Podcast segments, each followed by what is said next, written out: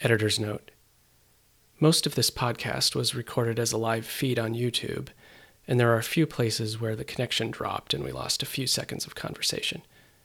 You have been warned.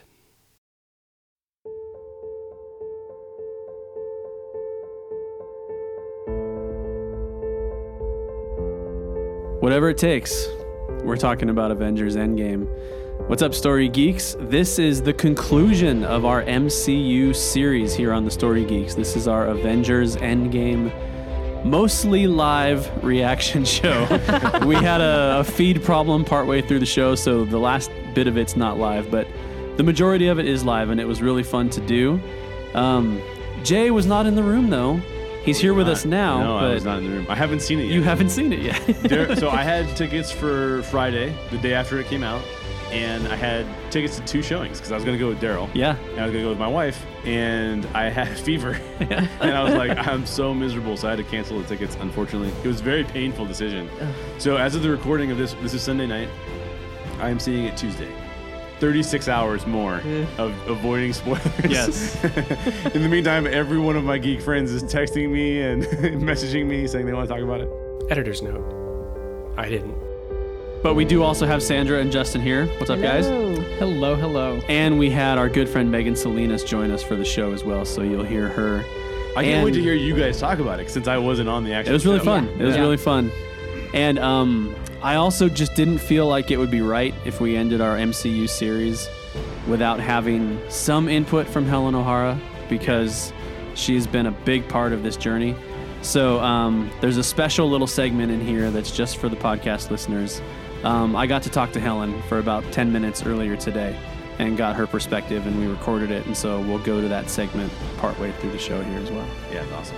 And I hate to break us from the MCU talk, but we have DCEU coming up, a whole serial on DC, DCEU, whole series. Um, I have a Game of Thrones podcast that's coming out. Game of Thrones is my jam. Um, unfortunately, not your guys' jam. No. So Nope. it's going to be just me on this. Enjoy. yeah, and then um, and then we also ha- should have a podcast coming out on Stranger Things eventually, and we're doing a bunch of individual podcasts here and there. But the next big serial is DCEU. Yep. So it's going to be really cool. Yep. But for now, let's dive into Avengers Endgame. All right, guys. Well, welcome to our Avengers Endgame reaction show. So, before we dive into these questions, Megan, just throw a reminder out where people can find what you do. Let them know what's up. Uh, you guys can follow me on Twitter and Instagram at the Menguin. That's T H E M E N G U I N. You'll be able to keep up with all of my stuff there.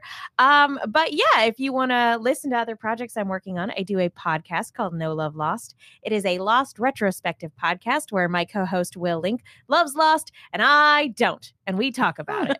and um, I also do a YouTube channel called Silver Screams. So uh, me and my uh, co-host Katie Cullen, we talk about horror things. And now that Attack on Titan has started back up with season three, uh, it's it's back from its mid-season hiatus, so it's finally back as of today. We're going to be doing vlogs on that coming up pretty soon. So I'm real excited. I've missed it so much. Sweet. and as we learned last time you were on the show, you and Sandra are basically the same person. Pretty much. I mean, Separated at birth, but which one is evil? We'll oh. never oh, know. Oh, and that's the plot twist is that it turns out that we're both evil. what? oh boy. I'd All watch right. that movie. Yeah. yeah, you would. All right, let's dive into our questions. We're going to start real high level. So, Megan, as the guest of honor, you can start us off on this one. What did you think of Avengers Endgame? It's funny because when you ask me that question, my mind just goes blank because I'm still processing it.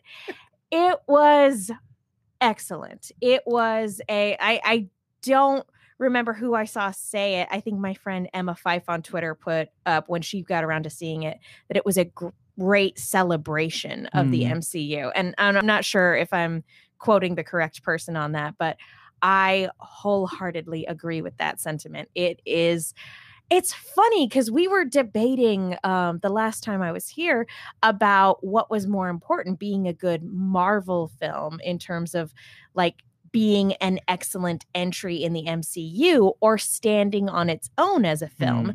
And I don't quite know where to put Endgame in that category because for everybody who's been in it, it is this glorious celebration and it's got so many wonderful callbacks and character payoffs. It's the fantastic part two to everything that was set up in Infinity War. It, it's every it's the payoff I never knew I always wanted for certain characters. Mm. um so it was a wonderful experience and uh, like I said, I'm still processing a lot of the actual plot stuff that happened and the ramifications of all, what all this means for the MCU going forward. Well, we'll get to that too. Yes. Oh yeah. Megan, what did you think? Megan. See, you are the same person. I have to just say, um, Nick calls us uh, Nega Megan and Nega Sandra, and I love that. Anytime you can Yes. reference Scott Pilgrim or yes, anything, I that's good. mean I'm a little biased, but It's good. He's actually an all right guy. yeah. Sandra, yes. what did you think of the movie? I'm kind of with my counterpart here, Megan. I'm still processing. I'm I'm going to see it again on Thursday. There Me was too. so much going on, so many callbacks, so much to process with like all of these films going gosh i haven't seen this one in a while so now i'm remembering oh this was the year this is when it happened Yeah.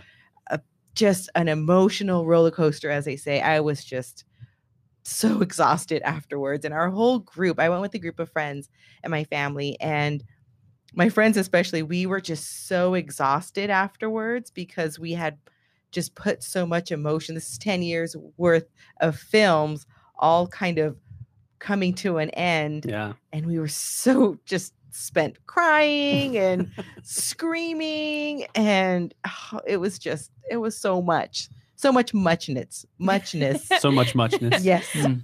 um, was it me or did it like not feel like three it hours? didn't it No. felt like an hour and a half and i'm like it's it's done Yeah. I've seen it twice, and neither time have I felt like this is dragging or this- Right. they could have cut that or anything like that.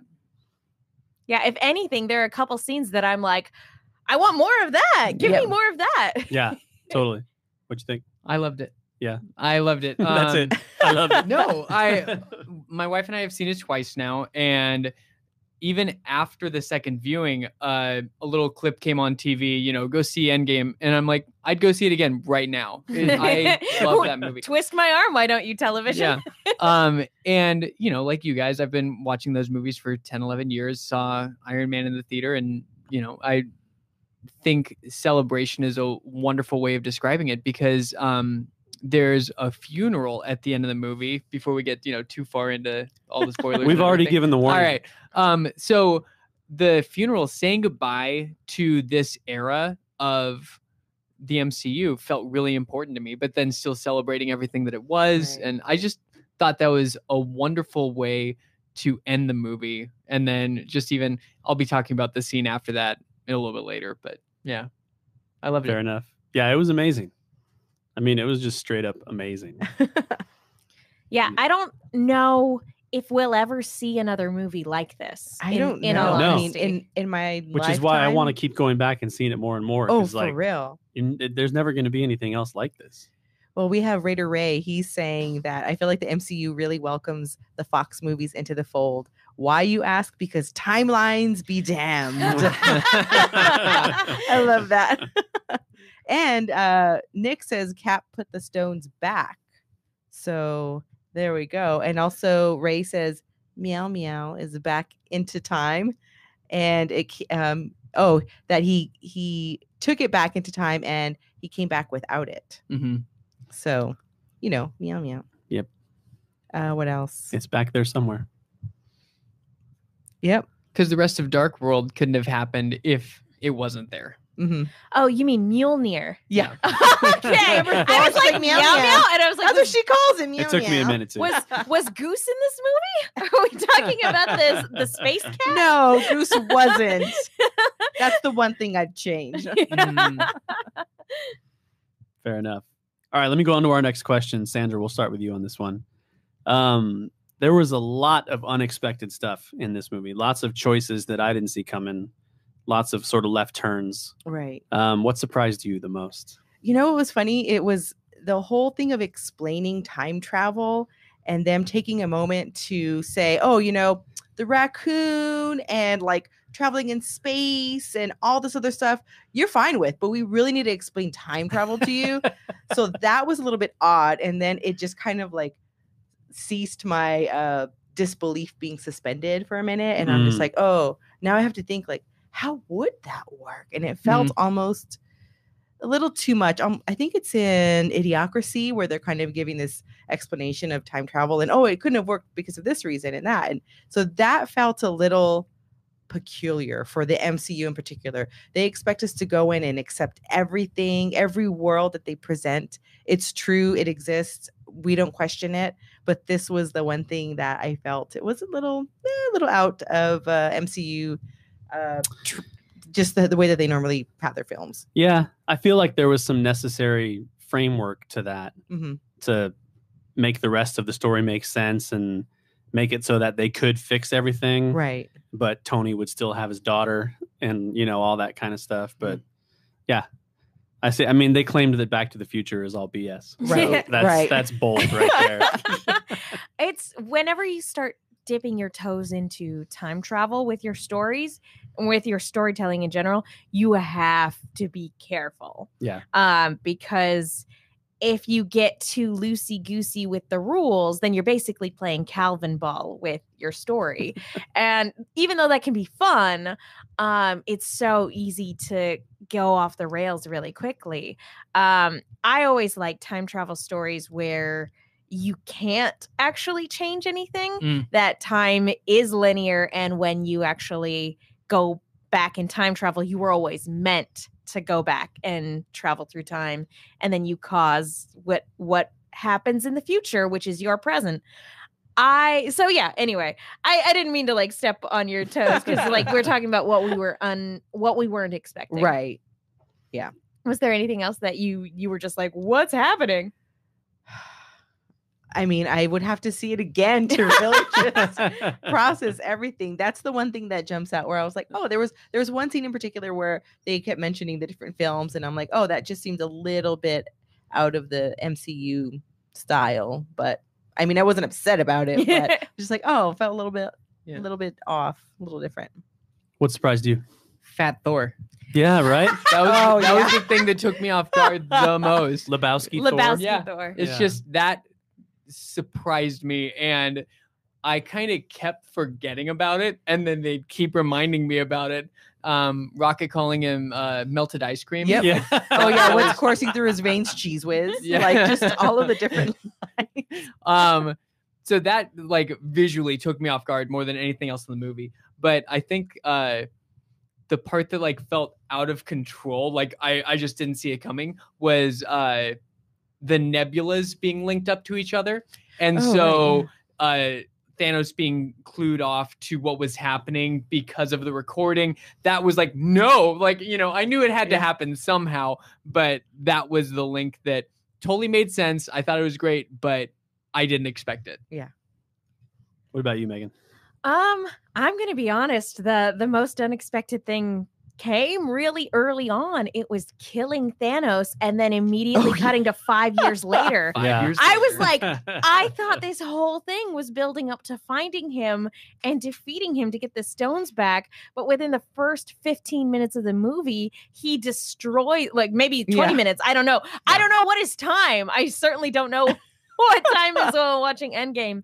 But within the first act, he, before the title card even comes Yep. up, he destroys the stones and they kill him. And then we cut to five years later. I'm like, what's the rest of the movie? What? It, how? How do we fix this? And I I figured it was going to have to be some stuff with the quantum realm and time travel, but like.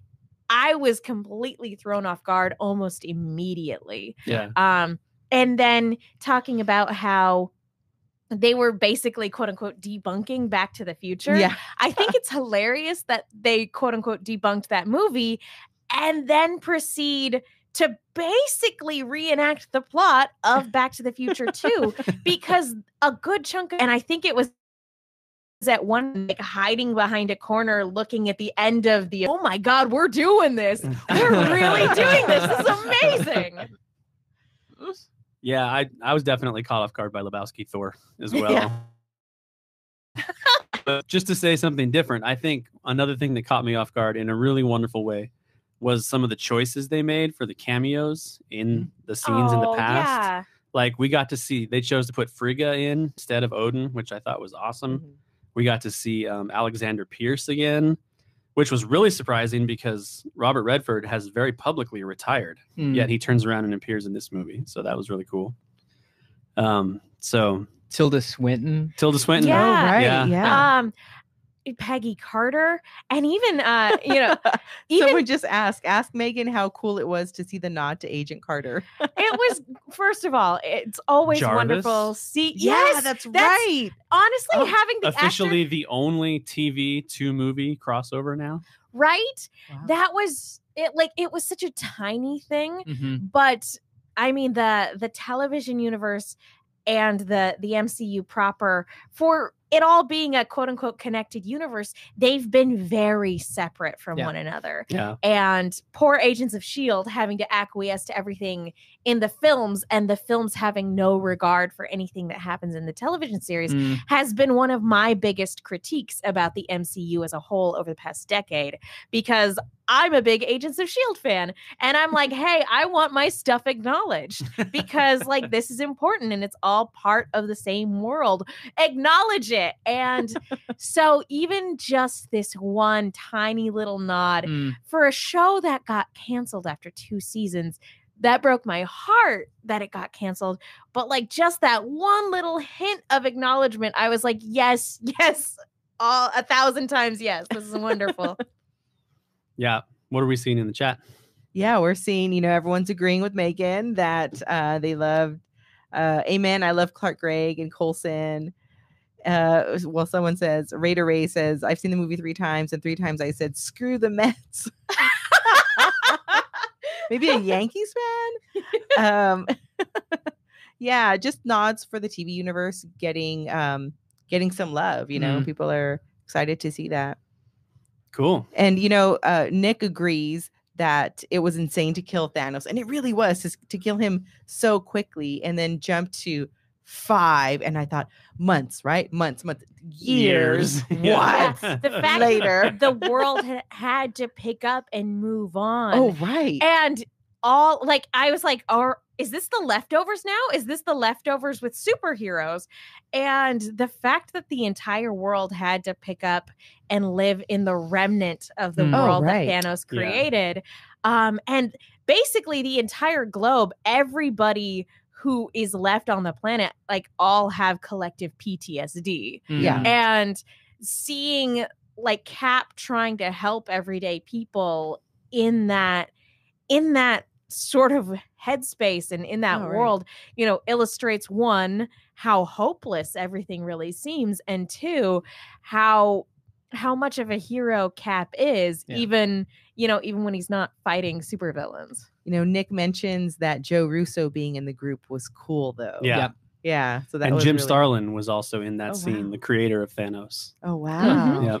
uh and yeah uh first um canonically gay character in the marvel cinematic universe as Right. far as the films go Mhm. obviously the the television shows have had a little bit more diversity um but yeah in the films first openly gay character That's true. And A Holder says, I really hope that there are some comics or something like a Disney Plus show expanding on that five year gap. Oh, Oh, Anthony. that would be Anthony. awesome. oh my god Anthony says that. I wasn't sure if you want to go by AG.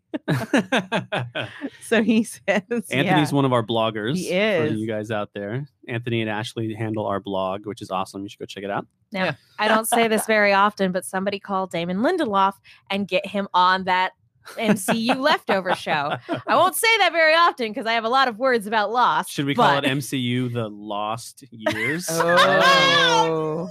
No, yes. 100% yes. Even though it makes me angry. they just have to be really selective about which characters they choose for that show because like spider-man uh the doctor strange they just be very short shows during those years Mhm. yeah. Wow. oh. Wah, wah. Wah, wah. I, along those lines, I would still like to see what Cap and Natasha and Sam were up to in between Civil War and Yeah. Infinity War too. Oh yeah. Just that whole Secret Avengers thing. Mhm. I want to see more of that. Okay, let's be honest. Raise your hand right now on camera so everybody can see you if you cried at least once during this film. Yeah. okay. Obviously, right? Shout out I'm to a the crier. podcast listeners. Everybody raised their Everybody hands. raised their hand. Okay, Justin, we'll start with you on this one. What made you the most emotional? um everything involving Hawkeye got Yeah. me from the Oh, right. very first scene Yeah. um where he lost his family and just Mhm. didn't understand what was happening.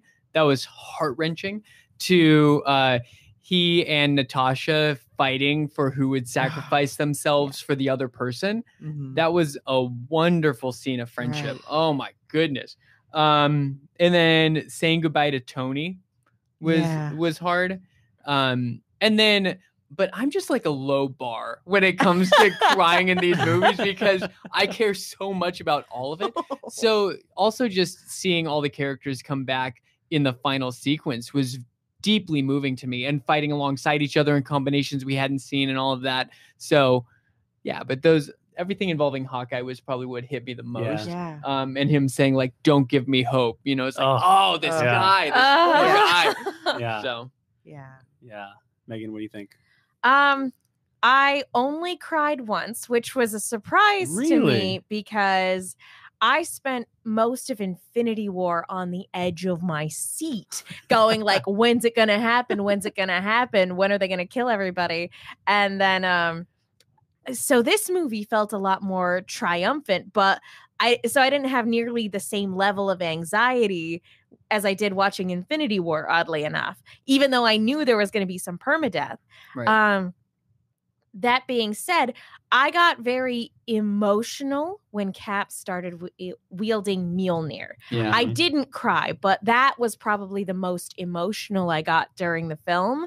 And and I'll talk about that scene a little bit more uh, when we get to a different question. Yeah. But the moment that made me cry was cheeseburgers. Oh, it was yes. cheeseburgers. Mm. Um, Ah, just the the fact that it was Jon Favreau Mm-hmm. talking to Morgan, um, and yeah, really good kid actress. Um, Yeah. you know, and she's just like cheeseburgers. I want, I want cheeseburgers, and he's like, your dad. your dad really liked like cheeseburgers. Yeah. Um, and it was just talking about things coming full circle. Yeah. It, you know, in terms of like this beautiful send off that we're getting for Tony, and how wonderful a payoff that is and how what like it acts as a fantastic farewell um to this saga of the MCU there are people left behind Yeah. and happy is one of those people and so is Peter and you know we're going to be the knowledge that we're going to be dealing with this in the next Spider-Man movie Far From Home Mhm. like that is something i'm really looking forward to exploring and Mm. unpacking um because peter and him had a had a very interesting dynamic and relationship and so i'm i'm getting choked up just thinking about it what about you, Sandra? Well, I'm just gonna give you an update. So Anthony says he cried at Avengers Assemble. Yeah. um, and that brings up a really interesting point because I think there were moments, so many moments in this film that we cried tears of joy as well as tears of Yeah, sadness. Yeah. Yeah. Avengers Assemble was, I think, one of those where, and when everyone just started coming Yeah. back, that was such a beautiful moment. But I'm with you. I cried at the very beginning. I was like, already? Why? You know, just yeah. I think the idea of losing your family, Yeah. uh, having a family, you know, it's like how I would respond with my whole- entire family just disappearing in front of me. Um, I cried there. I cried.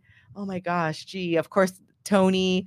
I cried at the scene with the Soul Stone, and just I Yeah. think not only was it a beautiful depiction of friendship, but it was such a beautiful depiction of what grace and mercy looks like. Because for Natasha, she's telling she's telling Clint, like, I don't judge people by their worst actions and by their worst, like by their mm. worst, basically. And mm. he has done so bad, and he just doesn't feel like his life is worth saving. So he should die. And he's like, you know what I've done. You've seen what I've done.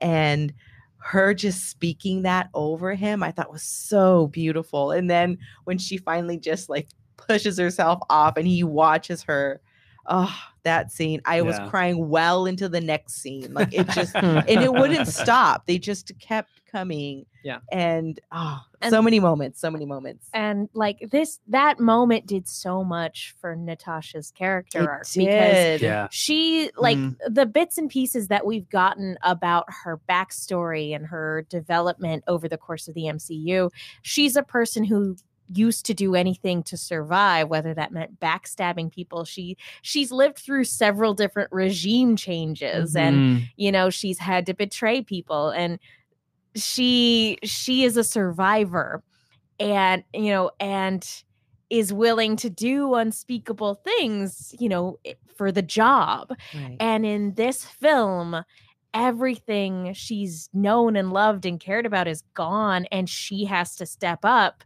to take Nick Fury's place Yeah. trying to keep peace in the world and kind of the universe at large too working with Captain Marvel because it's it's uh, happening on a cosmic scale Yeah. so it's so cool seeing her step up for that to that leadership position and then much like we get with Tony in this movie making the self-sacrificing play Yeah. Mhm. um so yeah it, wa- it was beautiful and uh, yeah i wholeheartedly agree the the second the the movie started and we see barton with his daughter i was just i literally yeah, went like, oh, "Oh, no, no." Yeah. I think for me, um, two come to mind. I mean, all those for sure, but two other ones come to mind. Um, when Tony arrives back on Earth, and and he's like, "Where's?" and then Pepper shows up, and he's just Oh. like, like that Mhm. moment right Oh, there yeah. it was so good when they get reunited. But the other one that really, really hit me was when um, Scott was trying to find Cassie, Oh, and then he went to the house and he knocked on the oh, door, that got me too. and she answered the door. And I know, and it's this young woman it's Yeah, yeah yeah. this little girl and I'm like, I felt like I was inside his head because I'm like, I can totally picture what he's thinking right now. He's thinking, I just lost a bunch of my daughter's life, Right. Mm. and he's mourning that, and he's shocked and he's sad. But then he has the realization, but wait a minute, she's still here. Right. Yeah. So he's just like, "You're so big," you Yeah. know, and yeah that one because i mean a big part of his motivation in the the first film and even in the second film was i need to be around for my daughter i Yeah. can't go back to jail yeah, because i need to be here for her she's she's not going to be this age forever she's going to grow up and i want to be a part of her life and here co- due to circumstances completely out of his control he has done just that He's Yeah. been in a very different kind of prison and he's missed Good, Um, good night, Nick. He's signing off, by the way. Oh, It's- thanks it's for night joining us, him. Nick. Hey, Story Geeks, it's Daryl. Thanks for letting me jump in and interrupt the show really quick here. Um, as I mentioned during the intro for this show, we just didn't feel like it was right to close out our MCU series without at least getting some opinions from Helen O'Hara from the Empire podcast about Endgame. Um, luckily, she had a few minutes, and I was able to sit down virtually and talk with her and ask her a few questions about the show. So, this is that segment. So, enjoy this, and then we will dive back into the show afterward. Well, hey, Helen. Hi, how you doing? Doing all right. Thanks for taking some time to talk to us again. Absolute pleasure. I imagine you guys have a big spoiler special podcast coming out about Endgame over at Empire, right? Yes, we are planning exactly that. We're, we'll be recording this week. Now we've had a chance to see it more than once, basically. Yeah. I think everybody wanted a, a good few viewings before we uh, we try and you know completely take this apart because there's a lot going on. This is a oh my lot. gosh. It's insane. It's insane. Yes. Well, I look forward to listening to that. We won't. I won't steal too much of your thunder here. This will be simple. So. All right. um, what did you think? Just real quick, right off the bat, what did you think of the movie? um, I was. Or I guess I should say, how Yeah. much did you love it? I I loved it a lot. I mean, I've I've written a four star review for Empire. Spoiler, but uh, but no, I just I just I just felt like what else could they possibly have given us that we wanted? You know, for for that movie to kind of bring one era of Marvel and three phases, I suppose, to a close. You know, to set things up in a sort of way that's satisfying and you know, I mean, yes, give us fan service, but kind of in the best possible way. Uh, you know give us things that we didn't know we wanted to see until we saw them, and Totally. uh, you know, probably some things that we did know we wanted to see, but we never really thought we would on the big screen, and it's Yeah. it's just kind of magic. And even a couple of things. This uh, this might sound strange until we get into the spoilery stuff, Mm. but a couple of things that maybe we thought we already saw, but now we get to see in a whole new way. Absolutely, yeah. so, um, tell me what are your what are your top three favorite moments from the movie? Top, I mean, three is kind of uh, is You can kind do of more if you want. well, okay, because I've got kind of a tie at three. I'll be honest. So I really love Captain Marvel. Um, I, no, what I love is um, when you know Friday says something's entered the upper atmosphere. Uh, when Thanos' ship starts fi- firing upwards, uh, I just and I suddenly realize uh, there's somebody still not on the battlefield. Oh my goodness! And, when that happened, my wife reached over and grabbed my arm, and she was like, "Captain Marvel, Captain Marvel, Captain Marvel." that was phenomenal. It was so good. Um, So, Yeah. so that was really, really high for me. I loved Thor in 2013. Uh, getting Mjolnir back and just going, I'm still worthy. That that broke my heart a little bit. I just, I just loved it. Yeah. Um, because he's been through a lot. He has been through a lot, and I thought that was just a beautiful little moment for his character. And also, like he's he's a full on sort of he's just descended into alcoholism in this film. You know, he's a guy who's always enjoyed a drink, but he's he's just self medicating at this point. He is completely lost, and I feel like that's his Yeah. that's his moment to kind of set him back on the path. And I, I just thought that was lovely. Yeah, we Um, never get to fully see Tony get into his alcoholism, but we get to see Thor do it. Yeah, which is interesting, but I thought it I thought it just really worked as a just a beautiful little moment. Um, and then so my top two are probably the same as pretty much everybody's in one order or another.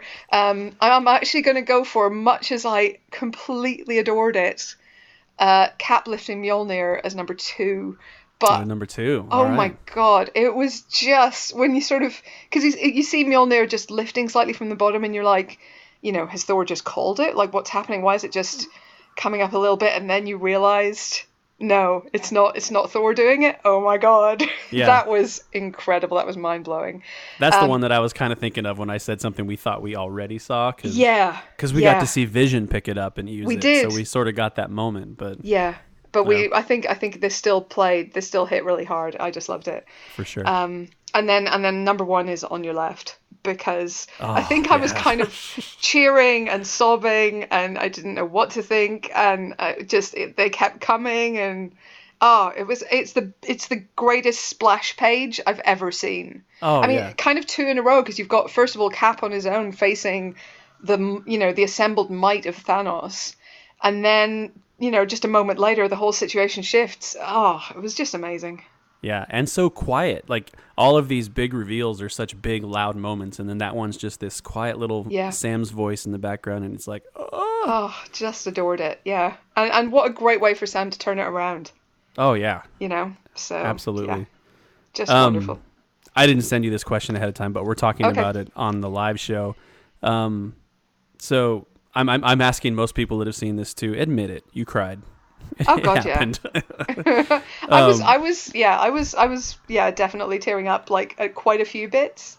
Actually. yeah, me Um, too. More so the second time through. Yes, me too. Yeah, because the first time I was just so busy taking in everything and trying to focus on everything, especially because I had to write the Empire review immediately afterwards, and I knew that, and you know, so I was really focused the first time, and the second time I was able to just kind of absorb it more.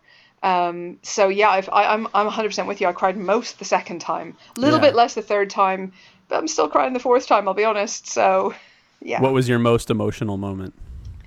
I think I think it was the sort of on your left and seeing everyone back, Mm-hmm. and especially when Spider Man swung in, that kind of destroyed Yeah. me. Yeah.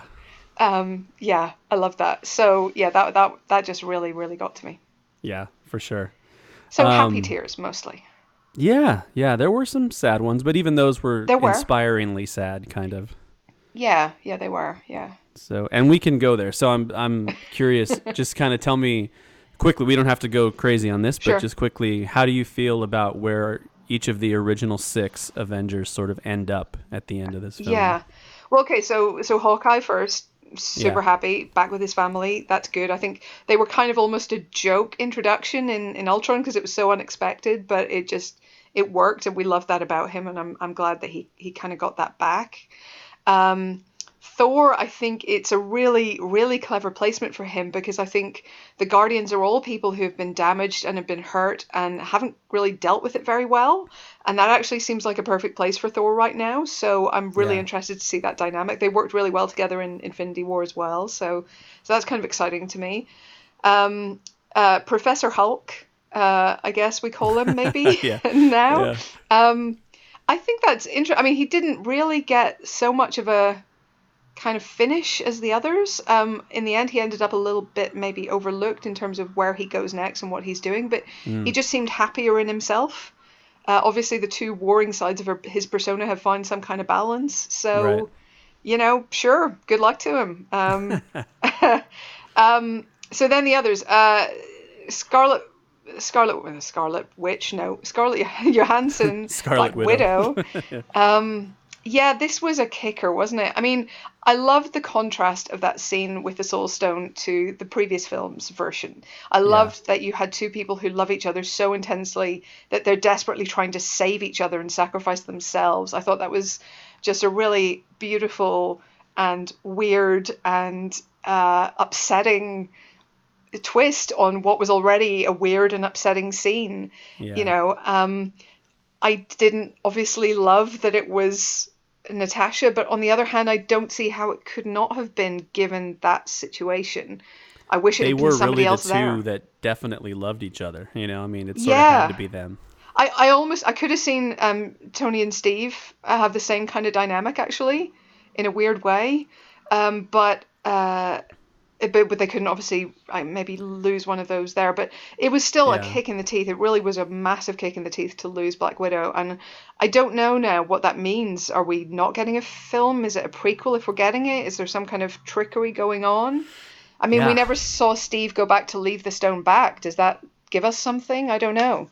Yeah. Um, but you know, it looks like a it looked like an end for her. It was an everlasting bargain. So it looks like an end. And if it is an end, then at least she went out with no red in her ledger, nothing Right. but black. You know. Right.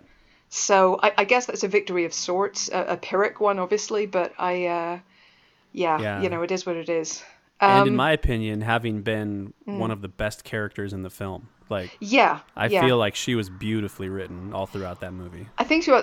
I said in my Empire review that I wanted another scene or something of hers, but actually, on rewatches, it's it's felt uh, meatier than it did first time around. um, yeah. And so yeah, I, I I kind of agree with that. I think. So then and then Tony, I just feel like this whole um, certainly the Avengers movies in particular, they have all been about proving that he is the guy who can make the sacrifice play. You know, he's Right. exactly just contradicting Steve in that first film and and showing that there is more to him. And it's interesting how they've almost swapped roles in this final analysis that Yeah. um, he, Steve has gone off and gotten lived the good life, and Tony's been the guy who was driven by duty to do the right thing for everyone else, and that's uh, interesting and and you know sad and you know kind of beautiful, but um but yeah it was it was tragic. It was really really tragic, Yeah. and a beautiful callback to the first film with the just the I'm Iron Man, you know line that that's maybe what it that's what it means maybe in the end to be Iron Man you just Yeah. you, you've got to do the thing you know Yep. Yeah. um, and then Steve Rogers.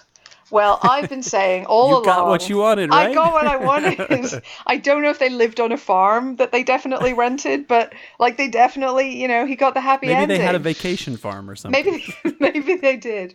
Um, so yeah, I'm just, I'm just really kind of happy about that. I have not got my head around all of the paradoxes involved. You know, does he tell Peggy about Hydra? You know, does he go rescue Bucky Oh. 40 years early? Like, I don't, I don't know how all that works. And I, Oh, do, I feel like my Steve Rogers never actually stops being Steve Rogers, so I don't know if he could retire fully. So maybe Yeah. it's just they live their lives out in a completely different timeline, and then it somehow comes back together in the end. But I, uh, yeah, I'm just happy that he was happy for a moment because he's he's had some really tough times, and you know he deserved it. Yeah, for sure. And I'm Yeah. excited to see Sam as Captain America. I think I am too. Yeah. cool. I think that's really good, and I'm excited to see how he and Bucky interact. I think Bucky was a little bit shortchanged. I would have liked to seen it just one or two more scenes with him and and Steve Rogers. I think I, he 100% knew that Steve was going back and staying. Yeah. Otherwise, why say I'm going to miss you if he's gone for five seconds? Right. But um, but I I just yeah I wanted another scene of those two together. I think. Yep. I agree. Well, pretty amazing movie. Yeah, I'm really happy. I'll be honest. Yeah. Me too. Me too. And I'm excited for what's ahead. So, well, thanks for taking some time. Pleasure. Appreciate it. And we No will. worries. I I will eagerly look forward to that spoiler special podcast. So there you have it, Helen O'Hara's take on Avengers Endgame. She's a giant MCU fan. She's a giant Captain America fan. We've talked about all that stuff before, and um, we are a giant fan of hers. So we thank you, Helen, so much for taking some time to talk to us. Now back to the show. Okay, let's talk our favorite moments. Specifically, three. We have to hold the three here. Favorite moments in the film, and we'll go one by one. We'll do. We'll all do three, then we'll all do two, and then we'll all do one. So, um, Megan, why don't you start us off? What is your number three favorite moment? in the- Uh, now I have mine will quick succession of one another, but I'm I am my uh, well because I mean the entire third act of this movie I is know it's, just it's just giant fan service. Yeah. it really Yeah. is. But three because again this entire movie is for the fans. Yeah. And I don't say that enough because it's usually hollow rhetoric, but this movie really is for the fans. So, Yeah. but my number three has to be when Spider Man comes back. I don't know if you guys can see, Mm. but I'm currently wearing my Spider Man shirt. um, and yeah, I mean, Spider Man's just been such a big part of my superhero fandom so uh, it's been a big part of like my superhero experience ever since i was little he's the the hero that's always been my favorite out of Mm. everything marvel related and dc related so seeing him come back even though like i knew he was going to come back i know he's got another movie coming back up it didn't it doesn't matter because Mhm. i'm like there he is he's back under ruse Peter. and um and yeah oh this is nice because again that's a that's a wonderful callback Yeah. to far from home it's not a hug. I'm when just gonna go for yeah, exactly and i was just like oh that's wonderful Yeah. took a So many. Okay. I never promised you guys this was going to be easy. I so- know. You know, I'm gonna have to go. I'm gonna agree actually with Raider Ray 44. He, he says my favorite moment is world's opening, Mhm. and I I love that moment. It was on here as well because we see that what was lost was restored. Yeah. and so everyone's coming back, and that's the happy tears moment. Some of the other ones are sad tear moments. But they were very powerful. But here's a happy tear moment. Yeah. We see everyone coming back and they're ready to join forces. My husband was like, Oh, look, there's Frodo, there's you know, Luke Skywalker. Because he's like, everybody's coming back. I'm like, knock it off. He's like, there's a unicorn. I'm like, Pegasus. Shazam. I in the background. He was just like naming all these characters. Uh, but it was just such a powerful moment to see Yeah. The characters that we maybe even forgot. Mhm. That's right. Yes. And they all come back and they're all ready to turn what was utterly hopeless into something that they can actually win. Yeah. So I love that moment. What do you got at number three? I have the time heist uh, Battle of New York moments that are with Cap. So I, I kind of sort of cheated, but I have like a, Someone was a bound Cap to. scene. So it's Jay's just not here to you do know it, so us you all may as well. the elevator scene, having him walk Yes! into. Oh, So there were so many times in that Oh, movie yeah. that they reused elements from previous movies, Yeah. and so having him enter that and do the Hail Hydra and everything, Oh. just Yeah. abusing his knowledge, it was just awesome. Um, and then fighting himself, um, and then ending that scene with like. That is America's ass. Like, you know, it's just like Yes. it was so funny. So I loved I felt like that elevator scene, the Hail Hydra thing. Yeah. And this is might just be me reading into it, but I felt like that was also the Russo brothers looking at Marvel Comics right for the whole. They did a whole storyline where there was a thing where Steve was revealed to be an agent of Hydra, Yeah. and it was like a reality got altered kind of thing. Whatever. and it was It was a bad idea. it was not good It was a bad, bad idea. shame on you And I feel like this was the Russo brothers going, "Yeah, that was stupid. We know it. and we're telling you." we're telling you because Cap is not Hydra. Right. He's Not the at all. antithesis of Hydra. How dare anyone even Nope. pretend otherwise. But um, but yeah, that was such a good moment. And this is coming from the person who went to bat for uh, Winter Soldier during our nerd fight. That's so right. nice. so that moment was an excellent choice. Yeah. Oh, She's still a little angry at me that she didn't win. So a little bit. no hard feelings except for all of them. Yeah. um, my number three is also cap related, but I'm going to go all the way to the tail end of the film.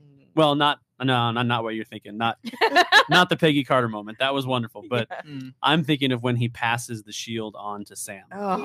Nice. yeah. because I It was wanted to know that so badly. I wanted to know is it going to be Sam or is it going to be Bucky? Like someone's going to get it. Who's going to get it? And are we going to see it in this movie? Mhm. And it just made me so happy that we got it. Oh, yeah. And his response was simply, "I'll do my best." Yep. Aw. That's so good. And then That's, that's a Captain America response. In It all is. honesty. It is. And then Bucky also telling him like, "Go ahead." And when he gets the shield, like Bucky's giving him the nod. He's like, "Yes, it's yours. You take Yeah. it." You know. Yeah. Oh, So cool. Perfect. By the way, Anthony agrees with you. Uh, He agrees with your point about the shout out, but he did like the Hydra Cap storyline. Hail Hydra. Well, Agree And to your wife disagree. said Hail Hydra too. people can like what they like. Agree Yeah. to disagree. yeah, Jamie's on here. thing. Let Yeah, people she enjoy liked that things. just just because you guys dis- just because we disagree doesn't mean we have to uh, make a big thing about it. So hey, some of the best conversations we've had on this show are me and Anthony arguing about stuff. So, Oh. so it's all good. We don't have to agree.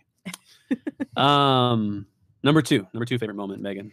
number two favorite moment is going to be I am Iron Man. Mm. Um, ah, not uh like just the the the moment where it, because it's tony it, it again it's all of that coming full circle Yep. and it's tony accepting what's about to happen to it's a it's so well written because it's a callback to earlier in the film mm-hmm. when thanos said he was inevitable and he was he he made a callback to that line so we get rule of threes right there and then of course we get no I am Iron Man, which is the moment that kicked off this entire yeah. series. So to have him say, I am Iron Man, and then snap, and to have that be the end of Thanos, as well as Tony Stark, Mm. that's a perfect bookend to this character, to this. Um, as, as we said earlier, as this particular saga Mm. of the MCU, it was the perfect capstone. And Or We- the perfect Tony Stone. Mhm. That's what I was the perfect Sorry. infinity stone um it was the perfect capstone to this saga and it it's sad that that it it came at such a cost but it was it was the it was the moment that you know it was such a good moment i i can't i mean It- it- that was the moment that Nick said, "Oh crap, it's over." yeah Mm. Yeah. thanos yeah. too it was beautiful too because um, Tony became Iron Man to change his life and change his destiny and help people and not cause war anymore, right? And there is no better realization of that destiny than to literally bring half of the universe back into Right. existence. Well, and the um and not to mention that it's, you know, it's good foreshadowing in the original Avengers too um because he was the one that was willing to sacrifice himself, you know, to save New With the York nuke, at yeah. the end there too. And in Iron Man 3, he's having trouble sleeping because of what he went through. Yeah. And so with this moment, he is Iron Man. He stops Thanos and now he can rest. Yeah. Yep. Yep. Sandra, what do you have at number two? Uh, it is the Natasha and Clint scene. Mm. I Ah, think yeah. right there. I've already said it, so maybe can I sneak another one in? like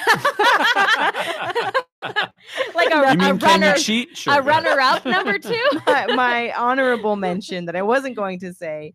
Um, it's seeing all of the female characters Yeah. come together, and then seeing Scarlet Minus Witch. Natasha. Oh, I know, I know. Oh, stop it. But seeing Scarlet Witch, especially in like how much, say, telling Thanos, like, you've taken so much from me.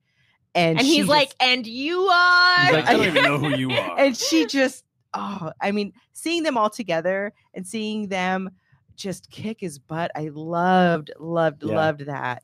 It- Mm. And yeah, and then that shift of all of the the shots are now going towards something, and we're like, oh, Captain Marvel, we forgot about her. Like she just shows up, Mhm. and Oh, That- just seeing all of them together. That, was so moment wonderful. she introduces herself to Peter Parker. Yeah. Uh, you got something for me? yeah, it was just it filled me with so much glee. Oh, What do you have at number two?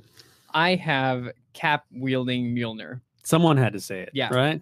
Um, and Thor saying that he knew it, and I mean, we all knew it that he was worthy of that. So I'm curious, and I'd be curious to hear what you guys think.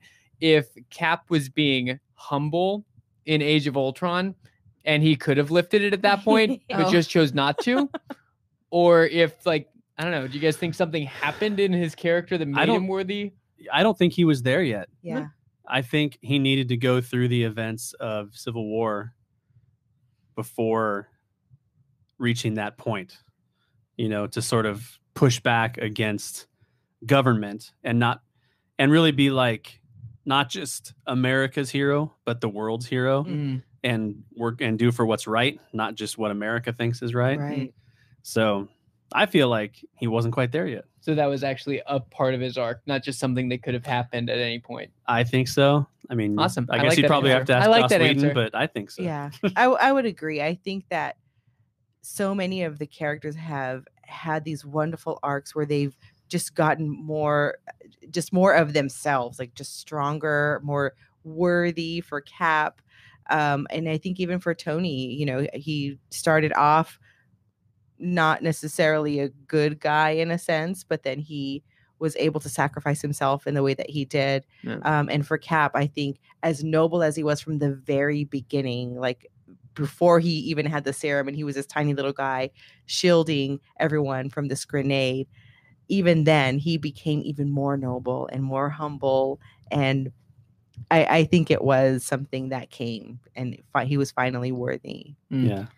I have to concur with that assessment. Um, like I, I don't, I don't even know if um, it's specifically the events of Civil War. Although I certainly think that's a contributing factor because at the end of Civil War, he is left with no backup. It's just him and his friends. Mm. Um, there's no government support. There's, it's just him following his heart, trying to do what's right. Mm. And I think that's an important lesson. And it was a lesson he learned in Winter Soldier as well, is that you can't always rely on the administration to do the right thing. You have to follow your heart. And so I feel like that was part of that lesson. But also, we forget there have been five years since they failed. Mhm. And I think part of that lesson was, uh, you know, co- tied in with Thor's arc as well, in terms of failure ultimately makes us stronger. And Mhm. it's that failure to stop Thanos and having to persist in the world after that.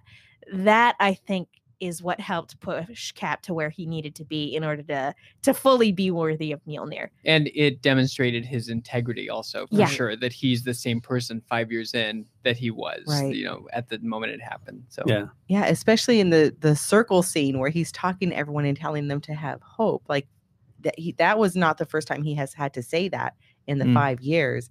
And so to continue to persist and be hopeful for 5 years when they're gone, life is totally changed. I mean, the whole world has changed Mm. in these 5 years. Seeing that one kid when he sees Ant-Man and he turns around and he just looks so hardened as a kid you know he's not riding his bike for fun there's Right. just he's probably alone you know maybe his whole family's gone and so to persist and be hopeful in those five years absolutely i think that Mhm. that changed cap in a way to make him more worthy Yeah. I think my number two is it's a dark one. it's one of the dark moments in the movie, but I loved it. I think at this moment I leaned over to my wife and I said, I already love this movie. And it's right after we get the five year jump and Nat is in Avengers headquarters and she's just finished having sort of that that virtual conference with Mhm. Okoye and Carol and all the other characters. And um, Rhodey tells her that he thinks that it was Barton who did this horrible slaughtering of all these villains or whatever. And and Nat asks him to go find him, and he's like, "I don't think I should." And she just kind of looks at him and says, "Please." yeah And he's like, "Okay." yeah Just like the desperation that exists in her, she's so disillusioned, she's so beaten down but she still wants to find her friend Right. and bring him back and still hold on to something good. Like I just love how loaded that scene was. Oh yeah. So we um started watching through the Avengers movies because my brother somehow hasn't seen a bunch of them and I just learned that and it kind of set me off. But um in the first Avengers movie, she's in that chair doing the interrogation and everything and she gets the phone call and she's like staying there and then Coulson says Barton's been compromised yeah, and she and just drops that everything. hit Kim and I so much because we're like, oh, like knowing you know, just revisiting these movies, I think will continue to bring more and more depth to the decisions that they've made in Endgame. Yeah. But their relationship has been something that you know has existed for years now. So it's just, it's a and it made me thing. think too. So there's the moment in the original Avengers where when Barton finally loses his effect that Loki has on him, Mm-hmm. and he and Nat are fighting, and he hits his head and it starts to fade and stuff like that. I used to think, oh, he finally just hit his head hard enough and he shook it. But after watching all this stuff, I don't think it's that at all. I think it's in the Mm. movie. My number one is Cap wielding Mjolnir. Yep. I won't dwell on it too much since we just got done talking about it. But um, yeah, that is hands down my number one Mhm. moment. It's the moment where I wanted to throw up my arms and cheer. yeah, It's the moment I've been waiting for ever since Thor and Cap were on screen together uh, at the same time. Mhm. Yeah. Yeah, it was it was fantastic. And even even Thor just going, I knew it. Like it was it was so I think it was pretty cathartic too because he had just realized not that long before this moment that he was still worthy of Mjolnir. Yeah, he doesn't need it because he's the god of lightning and he is Stormbreaker, but Mjolnir, it's not about having the strength to hold it, it's about being worthy of it. Yeah. And so I think it was really important to him where after after failing and then killing Thanos and then failing to be the king that his people deserve, I think it was so important for him to realize that he was still worthy of it and then to follow that up with him being like like having that that moment like in Thor Ragnarok when he sees the Hulk in the arena and he's just like yes it was a very similar moment Mm. um for Thor seeing Cap wield Mjolnir so it was just yeah and that's exactly how I felt just yes Oh, we were screaming in our theater. yeah, there So was a lot of screaming. What's your number one? My number one, it's a sad one. And it's it's of course losing Iron Man is sad, period. But seeing the scene with Spider-Man and with Pepper, Yeah. just seeing them over him. Um it was very personal for me Yeah, to be in that space where you know someone is is going to lose their battle and they're you have to release them you have to be in that space to say we'll be okay Yeah. rest that i think resonates with so many people who've had to Mhm. just be in Mhm. that space so i was just sobbing i Mhm. mean that to me was the most powerful scene for me personally of course for personal reasons but to be there and to to see that to see him wanting to stick around Yeah. you know that he wants to be there for his his daughter and for pepper and then to see peter who is like a son to him i think mm-hmm. the moment that he was able to really bond with peter i think helped him see that he could be a dad yeah, so here he is now looking into his eyes and he's like, We won, sir. You know, he's telling him that and all of the good things to just leave him with comfort to know that they'll be okay. We won and we'll be okay. And you can go now. Well, Yeah. and Mm. I was done. I Yeah. saw um you you shouldn't be tweeting spoilers at people, but I saw on Twitter, I was scrolling through today, somebody took a screen cap from Infinity War where it's I don't want to go, Mr. Stark. And then you contrast that with the screen cap from Endgame of Tony dying and him going, Mr. Stark, don't go. yeah. Mhm. Yep. Oh, Yep. my heart. it gets you. Anthony says, I'm not a Gwyneth Paltrow fan. Same, but she was excellent in that scene. And she For really sure. was. Yeah, She really was. Justin, Yeah. what's your number one? my number one was seeing the Avengers assemble, Mhm. like having all those portals Oh, open. that was good. such a grand scene Yeah. that I think that's one of the examples of we'll never see a movie like this again in our lifetime, where I kept comparing it to the end of the Battle of Minas Tirith, where you know Oh, Aragorn right. comes with the undead army and For Frodo. exactly, and um the uh, right- and it's right before that when you get the little static in Cap's ear, and you start to hear Sam's voice, Oh, and Sam yeah, says, "On your left." On your left. That is Yeah. my absolute favorite Yep. scene. Yeah, Uh. I- like my friends and we're like, and we're like, we just kept looking at each other with tears in our eyes, Yeah. and like my friend had this giant box of tissues, and we just put our hands out like, give them to me. And it was- uh, but we just were screaming. I mean, we're shameless. Our arms were in the air, our legs were in the air. We're just like, not even joking. yeah. I am here for the Winter Soldier love. Uh, Yeah, it gives me life right now, guys. for sure. For sure. What are some of the other moments we're seeing in the chat? Uh, my fave. Uh, we have a commenter saying my fave is when all the heroines assembled. Too Yeah. bad Oh, Black yeah. Widow wasn't Yeah. there. Daryl said that, and oh, it still hurts us. Kim, your wife, she says the female squad moment was the absolute best. Girl Absolutely. squad, woo! yeah. it would have Fair been better if Squirrel Girl were in the MCU. Oh my just saying. gosh. I also- Khan. I also, Oh, oh, She's coming. I also wouldn't have hated it if Quake was there. Oh Just yeah. saying. From Yeah, Agents of Shield, love. that would have been cool. I don't know how she would have gotten there, but oh, Hay- Haywood Haywood Wong is wondering how they will explain the Widow solo movie. That's a prequel, though. it's a prequel. Yeah, yeah. have they said that? Yep. Either that, That or bums me we've out. I don't want to see a established that time travel is a thing. Yeah. Well, so, I don't know. So maybe maybe Barton gets real low. Maybe and in the five like, years. No, I don't know. Ah, I don't know Yeah. the the time specifically, but I've I've read that it's a prequel. okay. I've heard Well, that we'll as see. well. Yeah. Which it honestly, it's the only unless we are doing another time travel movie, it's the only thing that makes sense. Or if we don't understand the Soul Stone as well as we think we do. Ah! I'm just saying. I mean, you're not wrong, but I also don't think you're right. Um, okay, let's take a look at the original six Avengers and talk through their journey a little bit. And rather than call on everybody individually, we'll just kind of popcorn in on this one and maybe power through it a little bit more quickly. But um, let's talk about what their journey looks like in this film. Are you happy with where they ended up? Um, where do you think they might be headed? And let's start with with Banner Hulk, whatever we should call him. Yeah. The, Professor the, Hulk. the Banner Hulk hybrid, Professor Hulk. Yes, He's the credible Hulk, as the, me- Yeah. meme shows. the credible Hulk. Yeah, That's right. he's this guy, the Yeah. dabber. Talk, talking about unexpected moments, seeing uh, the the Hulk just sitting Yeah. down at a cafe, um, perfectly like acting like a normal person was definitely something that threw me off.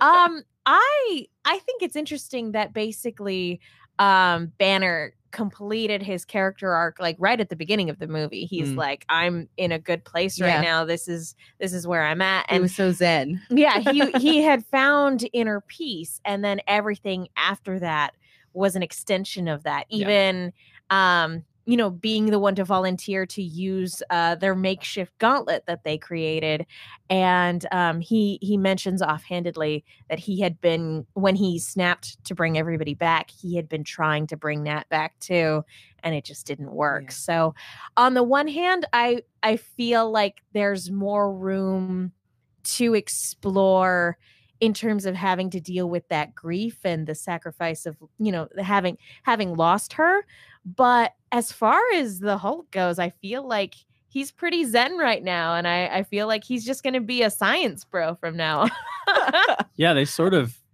they sort of used him as the bright spot of the film. Yeah. Like they didn't have Drax, so they couldn't have the crazy Drax Uh-huh. moments of humor. Yeah.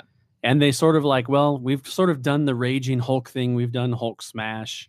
Mhm. Like it's kind you of funny that he's like embarrassed by that now Yeah. it's like Yeah. oh that's so gratuitous Yeah. We've already Him made sure- fun of the sun's Him getting trying real to low. blend in in New Yeah. York was hilarious. Like, Yeah. "Ah, So, I love that. I was like, it's just so just do something different with him. Let's just use him to encourage everybody else, Yeah. which is so unexpected. Well, Anthony says Hulk tacos. Hulk tacos. That was a great scene. oh That was Yeah. awesome. it's so good um, all right, what about Hawkeye? Well, he gets a Disney Plus series. Does well, yeah, but is it going to be focused on him or is it going to be focused on Kate Bishop? Well, I guess we don't know maybe that yet. will But he, will he kind of quickly toss it will off. there be a Kate Bishop, or will they use his daughter as the Kate Bishop I- character? I don't know what to think about this because on the one hand, you know, again, his character arc had kind of been completed um in Age of Ultron. Like he knew Yeah. what was important, he knew when it when it was time to step away, and Civil War brought him back, but like he hadn't really grown or changed. It was just I'm doing you guys a favor Mhm. right now. Um here he he he progresses in in a completely different direction and it's Nat who has to bring him back from that. And so it's interesting because he gets his family back but at the cost of his best friend who he loved Yeah. very dearly.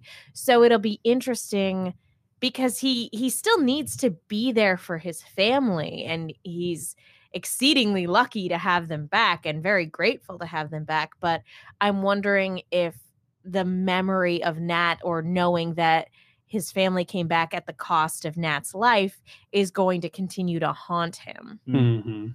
and if he'll have to keep on heroing in order to to kind of assuage that guilt Anthony says that Variety has said that Hawkeye, the Hawkeye show, will be Clint training Kate Bishop. oh i love that So- Anthony's got all the answers. He There we go. does. good job anthony I think one thing I missed with Hawkeye, because I love that they took him to the Ronin place and I love that they darkened him up. But I felt like as soon as he was back with the Avengers, he was old Hawkeye again Mm. and just sort of just sort of um, feeling guilty for where he had been in the meantime. Yeah. I wanted to see him struggle with that a little bit more. Like I wanted to see him be in some sort of a, a fight and just about to kill somebody, and Nat has to Mm. stop him from doing it or something like that. You know? I guess they didn't really get the the room to explore that because they Yeah, immediately there's went so to a much planet where Yeah, there was There was nobody. no one else. Um, And there was opp- an opportunity for him to possibly get his family back. So I think it was, you know, possibly still in him to struggle that way, Yeah. but it was that hope that maybe suppressed it for the time that we saw. Yeah. Yeah. Yeah. You're quiet over there. You got anything you want to throw out? I loved that we focused on him. You're wearing when- purple, so you should be talking about Hawkeye. Um, I love that we got to focus on him in this movie because he was, you know, glaringly absent from Infinity War. Um, so he got to be the person we live through, more or less. Um, and he's the person that allowed someone to come into this movie having not seen any of the other movies and understand what the stakes are, um, what we get back. Uh, so he was the person that went back in time first and you know demonstrated that it worked. So I just thought that he was a great uh one of the primary antagonists or protagonists of the movie. So And you bring Yeah. up a good point, which Anthony, Anthony again also mentions um, that Clint's little trip through time really snapped him back into reality. So I think yeah, that's I think that's a really good point because he got to call his daughter. Yeah. And that I think immediately set him right. And he gave him that why, as Jay would say, give him Yeah. that why again. Mm-hmm. All right, what about Black Widow? This one, I'll start off on this one because this is my biggest thing. I wish that, I think I wish that we got more reaction to her death. Like, I mm-hmm. loved her character in this movie. I think she might have been my favorite character Yeah. in the movie this time around. And um, I love that she was the one that made the sacrifice to get the Soul Stone. I love that scene and how that came about. But I do feel like after the fact, it was kind of let go of too quickly. Yeah, I think that's a good point. I think there was so much going on, even as the viewer, it's like, oh, now we're over here. But then I think there was a a, a nod to her at some point. Somebody said something because I remember going, oh, that's right. Like still kind yeah. of sad over that. But I Well, they I- were standing around talking about her, and Tony Well, said, "Do yeah. we know if she had family?" And Cap said, Yeah. "Yeah, yeah, we were, yeah. what what happens yeah is after after they all come back from their trips from their round trips through time uh yeah she's the only one that didn't come back and Yeah. so yeah that was the question of where's that and the yeah, the the movie takes a proper beat for them to mourn but because time is still of the essence they don't have time for a big send off they they have time to be frustrated and they have time um to to to mourn her a little bit but they Mhm. don't really there's still a fight coming Yeah. and they and then we get a huge funeral for Tony. Right. yeah and end. so it when when she died, I really applaud the movie for not making it feel like she was fridged. Yeah. But I understand the complaint of like it should have been a bigger deal. Mm, Yeah. But I also understand the perspective of like we're saddened by this loss, but we don't have the time to mourn. Yeah. Well, and I, I think that's yeah. why they needed that moment between uh Scarlet Witch and Hawkeye after Iron funeral because yeah. It they they got to mourn together. Yeah. Yeah. Like he's mourning Nat and she's still mourning Vision, which uh that Yeah. one's still Yeah. Oh yeah. It's not coming back. I was expecting him to come back in some way in this Yeah. movie. Oh. Well, here's why I No. say I think that it bothers me because because it does bother me, but that might be a positive thing because I'm sure if you put yourself in the shoes of those characters, that's how they felt about it too. Like I'm sure Clint was there at Tony's funeral thinking, "Well, we lost Nat too." Yeah. Like right. Where's her like, big funeral? you know, yeah, I'm sure it was unceremonious and as well. and like for for everything i mean nick fury didn't share a moment with anybody mourning Nat. Yeah. yeah. and like you know we didn't get a moment with Rhodey, who had been working side by side with her for, Yeah. for several years now.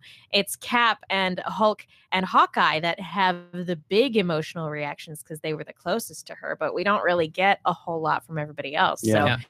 it's a shame, but the, there's a three hour runtime. I Like, I, get it. It's a juggling. And uh, they have a moment where the five other original Avengers are out on a dock talking about it for a little while. So there there is a short scene after that that the five people like she should be the 6th Mm-hmm. And the second time I saw it, I'm like, oh, she's the one that's not there. Like Yeah. it was weird to see that and kind of remember that it wasn't the big group. It was just the original six Yeah. Avengers minus her Oh. and they're talking about it, trying to figure it out. Um, and that's where Clint's talking about, oh, you go tell the red face guy Yeah. that, you know, Yeah. go fly into space and tell him that. Um, and and to not have Cap go, what an odd description. Yeah. I who? Yeah, I, I want to see that if he when he gonna on returns that st- Wait, that red face stone. guy? Yeah, when he returns that stone, he's like, hey, Yeah. all right, peace out. um, Ryan George of Screen Rant does a, a series called Pitch Meeting. I He- love Ryan George. Oh, it's so hilarious. hilarious. And yeah, he did one for Endgame, and he's talking about how like, oh, and then Cap has to go and return all the stones. It's like, oh, so we're not going to see that moment where he has to re-inject Natalie Portman with, with the weird Kool Aid juice, and we're Yeah. not going to see that moment where he has to has to awkwardly ask Red Skull for direction. From the kiddie pool. Oh my god. How come we Oh, don't get to see that? So Jamie, did you see her comment? what did she say? She, in Oh, regard to Black yes. Widow, she finally got rid of the red in her ledger. She's oh, my heart broke again. okay. I'm gonna reveal what a twisted person I am because she said that we were talking about it after we saw it together. Mhm. For those of you who don't know, Jamie's my wife, by the way. Um, we were talking about it after we saw it, and she said she finally got rid of the red in her ledger.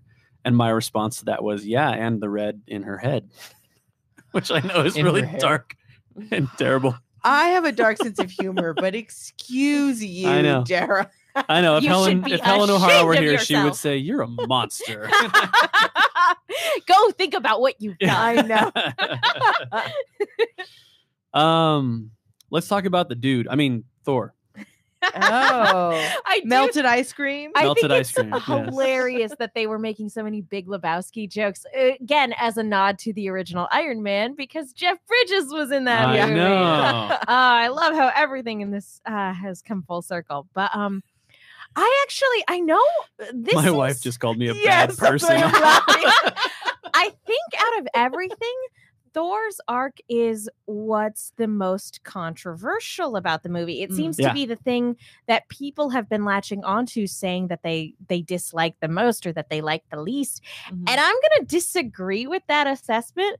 And that comes from a very personal place of like, I get where Thor's coming Oh, yeah. from. Like, I will never thank thank God, I will never have to know it on the scale that he knows it, but I know what it's like to fail and to and to beat yourself up about it, to feel Yeah. guilty about it, and to feel shame about it, and to like not care about what happens to yourself afterwards. And so, like, seeing him come back from that is super meaningful for a lot of people but Mm. for a lot it, it's make it's bumming me out that a lot of people are looking at that not as a, a way to pick yourself back up from failure. Mm. it makes me sad that a lot of people are like oh well they ruined what was set up in thor ragnarok. Like they they ruined him. Like thor ragnarok was the best version of thor and now the russo brothers just ruined it. And i'm literally quoting an exact tweet and i'm i'm like because they gave him a beer belly and they gave him a lot of emotional trauma and he's trying to Yeah. forget that? Like okay yeah sure they ruined him whatever. Don't worry he's going to be back in shape by the time guardians of the galaxy comes out. Um or whenever the next film he's in is going to appear. Like guys it's fine and we have lots of other movies where chris hemsworth looks hot it's fine. And even the dad bod is totally totally fine. But like but no it's it upsets me that people are so dismissive because he's he doesn't have a six-pack anymore Well, like that bothers Well, it's me still in there somewhere. I know. It's more like a keg. it's a keg now um, the criticism I've heard is that they're actually mocking someone who would have PTSD and, and mocking his pain and just making fat jokes of it. Mm. Um, so that's what I've read. Um, and See, other people have told criticism me of the same thing from two different perspectives right. that's very interesting and and I think I think it's understandable that if someone went through that much trauma and is in that much grief, like losing not only his brother in front of his own eyes, but his whole like Asgard is gone. Now there's Yeah. new Asgard, and he's trying. like he's trying. his, girlfriend dumped him uh Right, I mean, his girlfriend dumped him he lost both his parents then he lost asgard then he lost his brother yeah. Yeah. and then on top of everything his quote unquote failure is what caused half of the universe Right. to disappear I mean, the Right. guilt, the grief, the just whole tra- trauma of it all.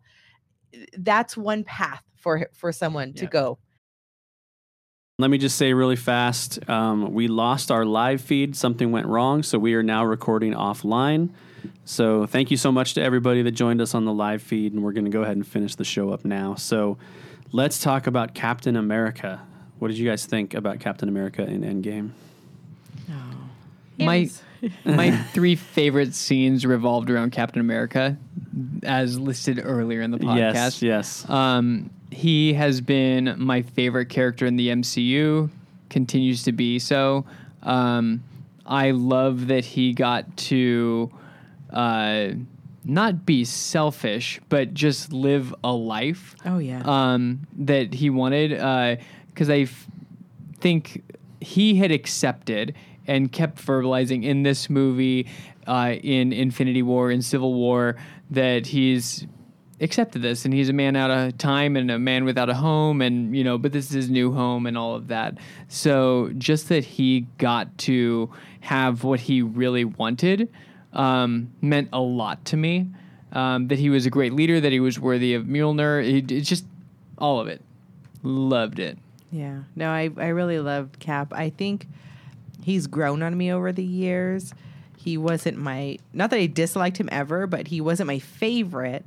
And just over the the course of the films in the MCU, he's just continued to grow on me to where I absolutely loved that he finally got to live a life. Yeah. and Yeah. Just see him um, see him at the end, and then when and then when Sam asks him like, "You want me to tell you, or you want to tell me about that, or tell me about her?" and he's like, "No." I'm like, "Oh, that is so Yeah. Cap."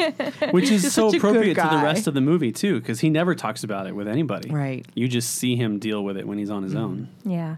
The um I got to be honest, this this movie really surprised me because I was expecting Tony Stark to live and for Captain America to be the one to die. Um, and so I was expecting that for Infinity War as well, um, because Tony Stark, again, is the father of this franchise. And so I kind of figured that he would be passing the torch, but still overseeing things in a very Nick Fury esque way. And that Cap would be the one to make the sacrificial play, as he put it in the original Avengers. Um, but so to have the reverse happen, it's the perfect, you know, character end for Tony Stark and for Captain America. Um, he find yeah it's it's weird because it is quote unquote a selfish choice but it's less a selfish choice and more that he's back where he belongs mm-hmm. because he's he has been that man out of time and he has been uh, trying to move on in a in a world that you know he's a relic, he's an antique, and he's said time and time again it's really hard to find people with similar world experiences him. And not only did he never get that dance with Peggy Carter, he had to bury her a couple movies ago. Yeah. So that's been really difficult for him to kind of deal with and process. And so allowing him to go back and get that dance and live a life with her is a beautiful send off to the character. Mm-hmm. And again, if you're if you're not going to kill him off, that is an excellent way to allow him to pass the torch to someone else. Yeah, mm-hmm. and I love, I love his connection to Sam in the movie. Even though it's subtle, I mean, it's not subtle at the end. Obviously, he gives him the shield, but if you think about the scene right after the five-year jump, where he's in the room with Joe Russo and Jim Starlin and everybody, he's doing what Sam did when he met Sam. Yeah. Oh, wow. You know? I hadn't I hadn't noticed that. Yeah. Yeah, because Sam was the leader of that group. Yeah. And it may not be specifically a VA group, but he's doing exactly what Sam did. He's helping people process through their trauma. Yeah. And I Oh, just that, that I didn't love occur the- to me until just now. That's the two of them, beautiful. you know? So that was kind of my favorite thing about Captain America actually mm. was just the way that they showed his regard for all the other characters, his connection to Nat mm-hmm. and him and Tony reconciling and I love that he got to be funny too. yeah. You know, and he's like, "Oh yeah, that is America's ass." Like, Yeah. it was just it. It wasn't. And when he tells Nat he's like, I'd offer to make you dinner, but you look pretty miserable already. Yeah, He gets to be a little self deprecating. It's kind of funny. Yeah, he well, except for the that part about America's ass. But, but um, no, it was really nice because you know we get that from Tony all the time, and we get that from Peter, Yeah. um, and Thor from in their own way. But to get that from Cap was really was really cool. Yeah, totally. And when he's and- like, "I can do this all day," and he's like, "Yeah, I know, I know. And if, if there's any character that deserves a happy ending, it's Cap. Yeah, mm-hmm. You know, it's the first Avenger. He deserves he deserves happiness. yeah, Yep. It's true. And he gets all the good callbacks too. like when he's with Bucky right before he goes back into time and he's like, Don't do anything stupid while I'm gone. And yeah." Bucky's like, How can I? You're taking all the stupid with you. oh, So good. so good. Okay, let's talk about the big sad one. Let's talk about Tony. poor, poor Tony. We love him 3000. I know. oh my gosh. Yes. You know, I loved, I, my daughter and I laughed so hard when he sees Rocket and he's like, I li- literally thought you were a Build a Bear for a 2nd And we just thought that was so funny. Um, and, you know, of course, he has all of the lines, but we get to see him as a dad, as a husband. He's not this billionaire playboy. Yeah. Like, he's just, he's done with that part of his life. Now he's, you know, living in the woods and he's just chill and he's like table set for six, you know, d- don't talk shop, you know, he's just ready to be living the simple life. Yeah.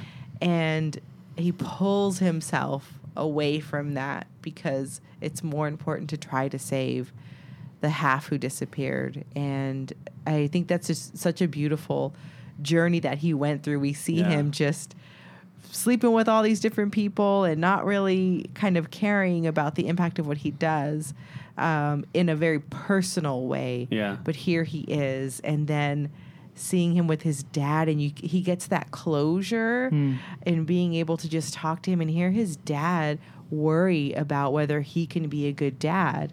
Um, there are, I think, some really powerful moments there. I think, and um, and then of course when he when he saw Doctor Strange and Doctor Yeah. Strange puts the Gave one the finger one, up yeah. and it's like it's His index finger, to be Oh, clear. God. oh yes.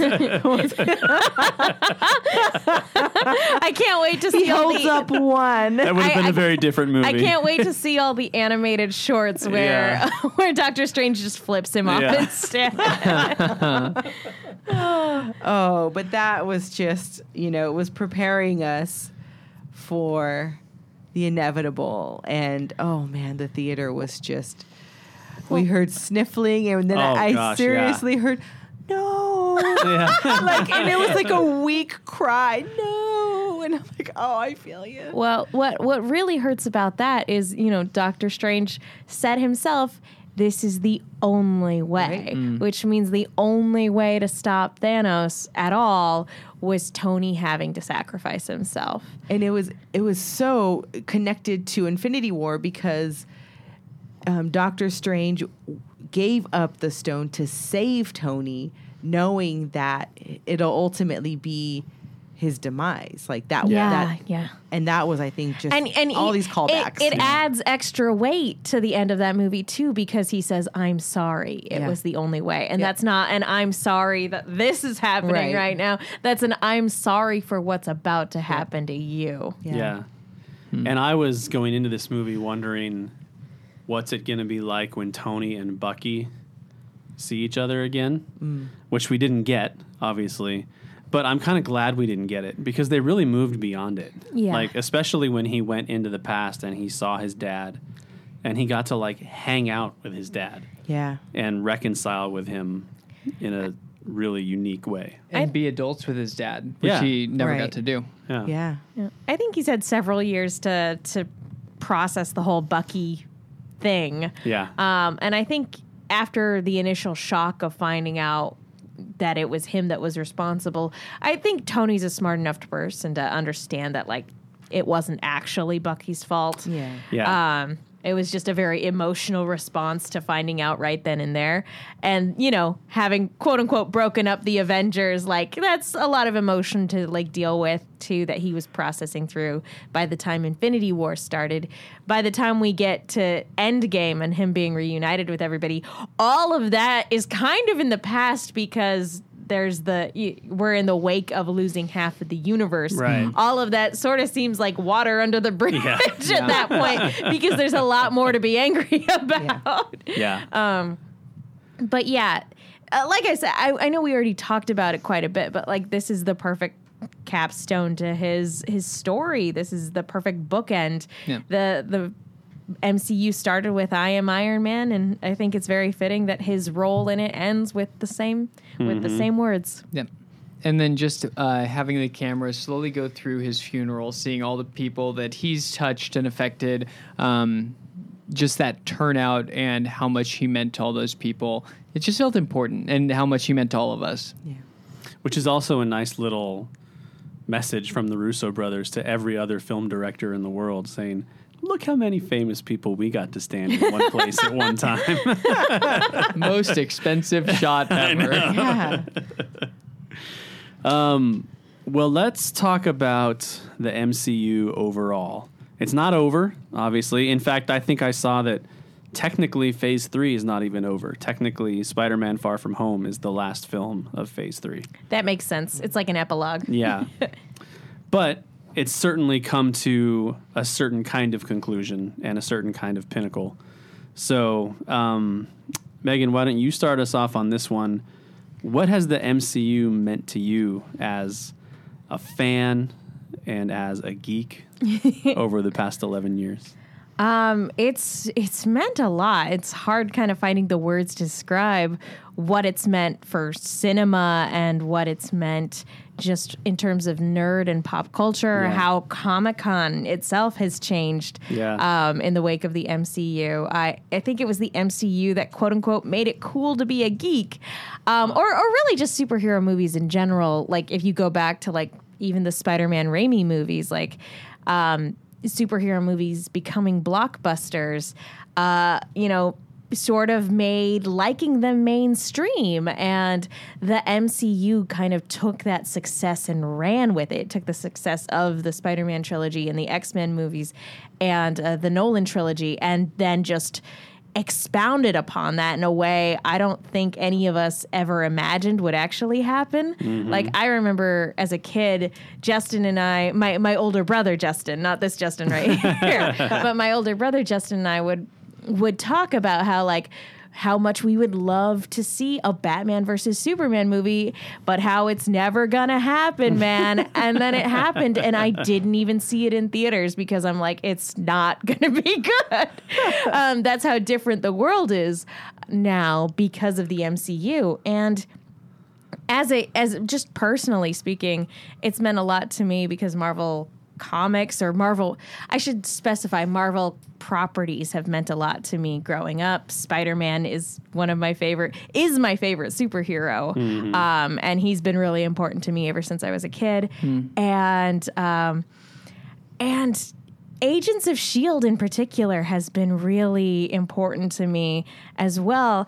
I kind of started my professional nerd career talking about Agents of S.H.I.E.L.D. on a network called AfterBuzz TV. Mm-hmm. And I didn't realize that nerd communities could come together in that particular way until I started doing that show. Mm. And it, it meant the world to me that like people would gather around every week to talk about this episode of television with us. Um, and that I'd get to sit down with a group of friends and talk about it and for to have people actually care what I had to say about it. And because it was a cog in the the mechanism that is the MCU, it was cool to speculate and theorize about when characters were going to pop up where and how things could tie into phase 2 and 3, you know, back when those were far off dreams.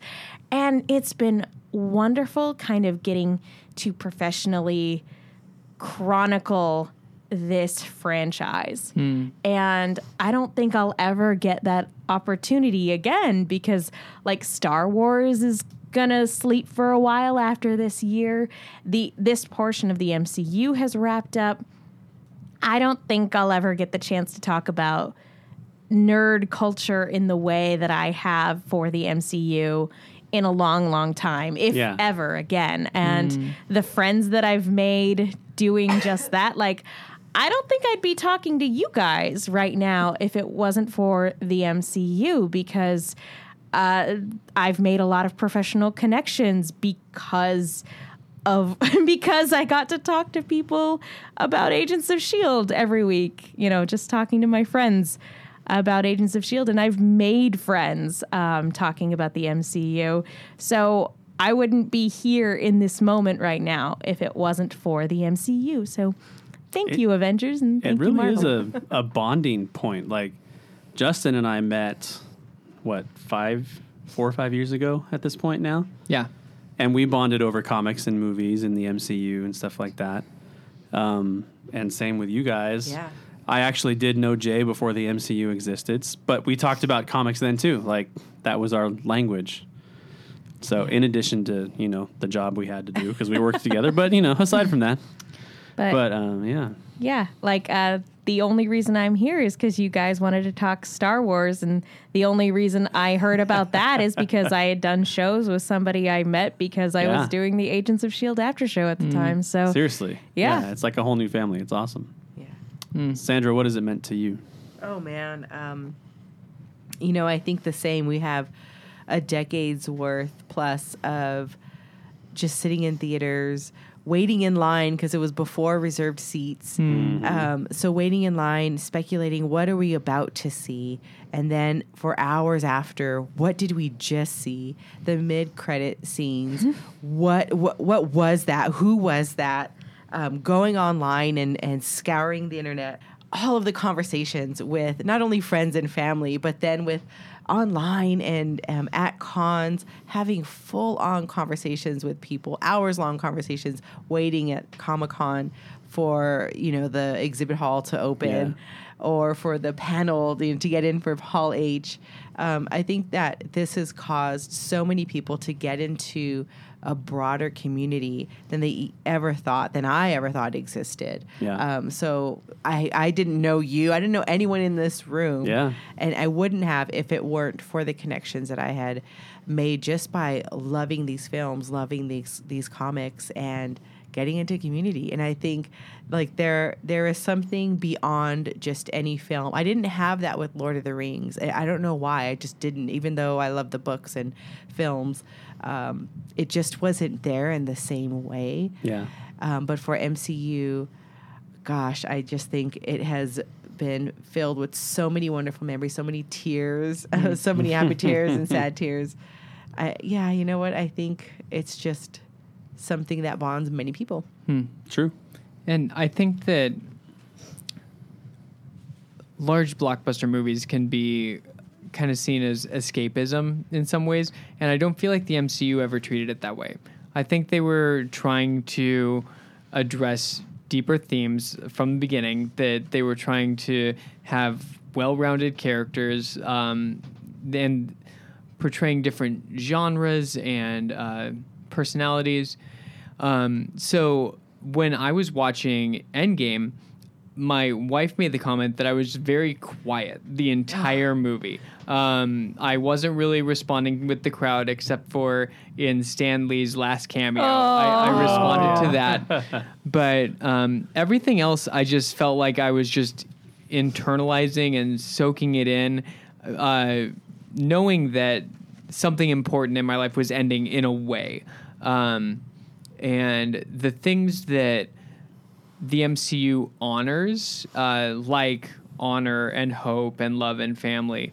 Um, uh, it's good that we have stories that honor those things and that our culture um, is resoundingly saying these are the things that we value you know just by how much money they're spending this weekend you know to go and see this movie that um, that matters to a lot of people in a lot of very personal ways so Yeah. yeah, and I think just one thing, I'm just thankful that they got to get to this point on their terms and that, um, you know, just with the variety of things that can happen with um, an actor passing away or someone not agreeing to a contractor, you know, just all the things that can happen uh, behind the scenes. I'm just really thankful that we got to this point on their terms and we were able to close out a story so well. Yeah. Um, yeah, I'm just I'm I'm just thankful that this movie exists. So yeah. Seriously. I would I mean I would echo everything you guys said. The one thing I guess I would add is I don't know that I ever have or ever will care about a set of characters as much as I cared about these characters Yeah. in film. Yeah. Just because you have so much time with them and you're such a big part of their journey long term.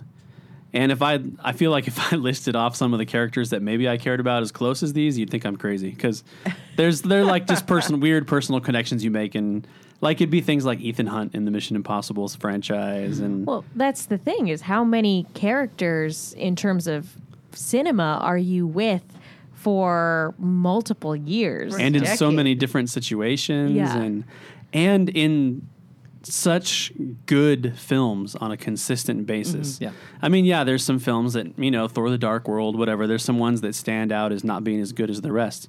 But I think every single movie in the MCU is a good film, and Yeah. most of them are great films. Yeah. Yeah, and the when we were having our, our worst movie in the MCU, quick rapid fire discussion, Yeah. like even even though the worst of the MCU are s- aren't bad movies. They're still at home on my shelf, and I will gladly sit down and watch them. I, I do want to just say one other thing about how much it's meant to me. Yeah. Um, the MCU also sort of helped me find my voice a little bit because um, prior to being on the Agents of S.H.I.E.L.D. after show, I was always more comfortable being behind the camera, producing and hold, like actually physically holding the camera in some instances. Um, I was a camera girl for, for a friend of mine for a web series that we did for a while. Um, and that was always my comfort zone. I never wanted to be in front of the camera. I never wanted to hold a mic. And if it, and it was being a part of that show that helped me realize, oh, I can speak my mind about the things that I care about and love. And I'm not going to get ostracized for it, or like I'm not going to fall on my face like I always think I will. Yeah. Um, so the MCU helped me find that, and that means a lot. Yeah, it's crazy what it's done. I was standing around um, uh, this morning before church. We were getting ready for our service and stuff like that, and we were in a room of about 20 people who were all involved. And I was on one side of the room, and over on the other side of the room, there were like 10 guys standing around talking about Avengers and just all the ins and outs of it and stuff like that. And I leaned over to the person that was next to me, and I was like, I could never have these conversations in public when I was a kid. like, I had to pick my friends so carefully to talk about this stuff. Aw. And now everybody talks about it all the time, Yeah. Hmm. which is cool. I was at um, the I was at the Ren Fair uh, yesterday, Mm-hmm. and Oh, fun. And- I'm going next week. and they had signs up that said Thanos uh, requests your silence or Yeah. something. Probably wasn't, but I thought, oh, that's so funny. Like no matter where we go, it's there. And what I love about the MCU and what they did, of course, on on the backs of others as well, but they they gave us characters that we can relate to and that we can identify with. They gave us Black Panther. Yeah. They gave us Gamora. They gave us people of color. Yeah. Finally, um, so it, it was giving voice, like you talked about, gave you, gave you a voice. MCU gave voice to characters who were invisible mm-hmm. before then. We they weren't in these big blockbuster hmm. films, and now they are. Yeah. And I think that there's still some work to be done, but I think that they've come a long way in giving people of color representation, which is so important. And Yeah. it's and it's become just it isn't about color it's just about these wonderful characters um, all interacting with each other and it's not just about you're this or you're that like everybody is together and i love that i love that they're just Yeah. good characters They haven't pandered with it. No, They've no. genuinely used it to tell better stories. right right absolutely Yeah. Yeah, and of course, no, we're not saying that the MCU is perfect. No, there's Right. certainly there's certainly things that can be improved upon, but like, oh man, it's the the things that they get right, they've done so right, and it makes me yeah mm, choked up just Yeah. thinking about it. Yep. Well, it is pretty incredible. Thank you guys for taking the time to do this tonight. Thank you, Megan, for joining us. oh, thank you guys for having me. Yeah. I'm glad I was able to come on down. You look I'm- like you wanted to say something. Oh no, I just No. love being here. that is such a justin thing to say It is. I'm just happy to be included. All right. Well, thank you guys, and thank you, listeners out there as well. We love you 3000. Well, there you have it, our Avengers Endgame reaction show. Justin and Sandra, wasn't that so much fun? that was so much fun. Jay, what did you think? Oh, oh, oh. I think it's probably really fun. it's definitely fun But don't fret, right? Because we're going to get your opinion. That's right. Yes. Yes. Yeah, we're actually recording. So I, we've talked about our DCEU series coming up. Yeah. We talked about the Game of Thrones thing I was doing. What I didn't mention, because I forgot to mention it, is the patron, me, Daryl, hopefully Daryl, and a couple of our patrons are going to get together and talk about Endgame just the way you guys did after I've seen it. So And those that'd patrons, That'd be cool. At least some of those patrons were in the chat today too. Yeah. So Yes. that'll be a fun, Yes, yes, yes, yes. a fun conversation. Super cool. So definitely check that out. Go check out Megan's stuff. Go see what she's doing. Um, you heard that little segment from Helen O'Hara. Go check out the Empire podcast. So here's my last question for you guys as we end this out. I would like to get each of you to guess how many times I will cry during Endgame. oh gosh how Oh, many man. times? How many times will it be? That's hard to say Okay. because traditionally you're a robot. I know. But oh, lately- that's what i was gonna ask lately are you a crier But lately comes it's been changing. Yeah. Ooh. it's changing hmm. everything. My guess is three. Oh, I Three? thought I thought you were flipping him off. I saw that out of the Wow. corner of my eye. It's like Justin's like, you're, gonna you're not start gonna cry crying at all. so three? I would say at least at least three. Oh no, at Yeah. least three. Okay. i'm going five Oh my gosh. yeah. And for different reasons. yep Yeah. yep Some of it will be negative. will some also of it will be tears of positive. joy. Yeah. I feel like it's actually kind of cool to be a few days behind you guys because it's making me more excited about it than I think I would have been otherwise. I don't even know how you can handle it because I I, was so excited I know. Yeah. with I being in it with everyone, and you've waited Oh, so I long. I legit waited so long to cancel my tickets because I was like, I have to make it to the showing. Yeah. And then I was like, I just can't do this to the population at large. Because You'll cry. I mean, I would drive down the street and watch it with you right now. really? Yeah. Oh, yeah. Oh my gosh. I'd go right now. Oh, It'd be that sounds awesome. All right. But there's, I mean, there's a lot of exciting. The Superman cameo alone. I mean, nobody saw that. Henry coming. Cavill. Yeah. I was like, wait, when Yeah. did that happen? He's in the back, just flexing. Like, what is going on there? All right. Well, that's our show, and um, that's the end of this series. We hope you guys enjoyed the MCU Is this series. the end game of the series? The end game of this Oh. series. Mm, Grown. I made a couple groaning Part of the journey is the end. podcast. Oh, part of the journey is the end. There you go. Um, but yeah, check out the DCEU series that we've got coming up. We're gonna go either go dark for a couple of weeks or release some special stuff in between. I think there'll be some special stuff in between. Yeah, Yeah. but bear with us. We'll let you know when that's coming. And until then, question everything in your favorite geek stories. And always seek the truth.